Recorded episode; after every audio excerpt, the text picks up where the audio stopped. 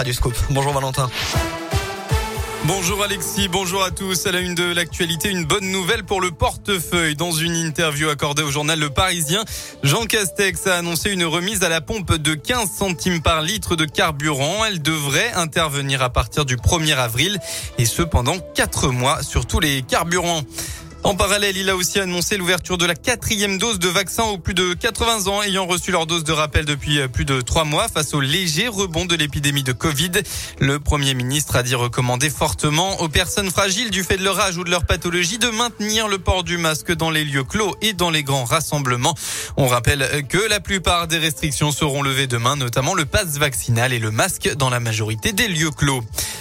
Dans la région des témoins et la gendarmerie évite un drame en Haute-Loire. Ça s'est passé hier après-midi aux abords du viaduc du Lignon sur la RN 88. Une femme semblait désespérée dans son véhicule sur le bas-côté.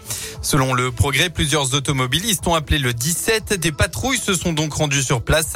La conductrice a finalement été prise en charge par les gendarmes et les secours. Un tremblement de terre en Auvergne-Rhône-Alpes hier, il a eu lieu vers 18h et était de magnitude 4,13 sur l'échelle de Richter. Il a été ressenti dans l'Ain mais aussi jusqu'à dans la métropole de Lyon. Son épicentre étant situé à proximité d'Albertville en Savoie. Il n'a heureusement engendré aucun dégât matériel majeur.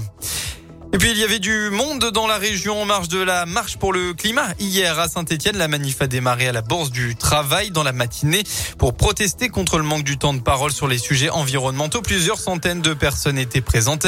Ils étaient 500 à Bourg, 1000 à Clermont-Ferrand. Dans le reste de l'actualité, les militaires russes continuent de bombarder l'Ukraine. Outre l'encerclement de Kiev, la capitale, ils ont bombardé tôt ce matin une base militaire située dans la région d'Elviv, à 20 km de la frontière polonaise. Selon un premier bilan, 9 personnes sont mortes et 57 ont été blessées. De potentiels étrangers figurent parmi les victimes. Hier, le nouvel appel téléphonique entre le président français Emmanuel Macron, le chancelier allemand Olaf Scholz et Vladimir Poutine n'a malheureusement rien donné. On passe au sport en basket. La Gielborg n'y arrive plus. Quatrième défaite d'affilée dans cette 22e journée d'élite. Les Bressans se sont inclinés 83-72 contre Paris et s'éloignent de l'objectif playoff. En foot, suite et fin de la 28e journée. Entre autres, à 15h, on retrouve le Clermont Foot qui accueille Lorient. Un match important pour continuer à espérer le maintien en Ligue 1. Lyon affrontera Rennes ensuite à 17h05.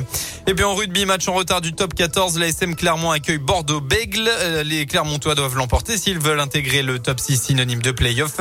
Coup d'envoi de la rencontre à 21h05. La météo enfin pour votre dimanche, encore quelques tout petites éclaircies ce matin, mais ça ne va pas durer dans la région. Hein. Ça va se, au fil de la journée se dégrader. Côté Mercure, vous aurez entre 9 et 12 degrés.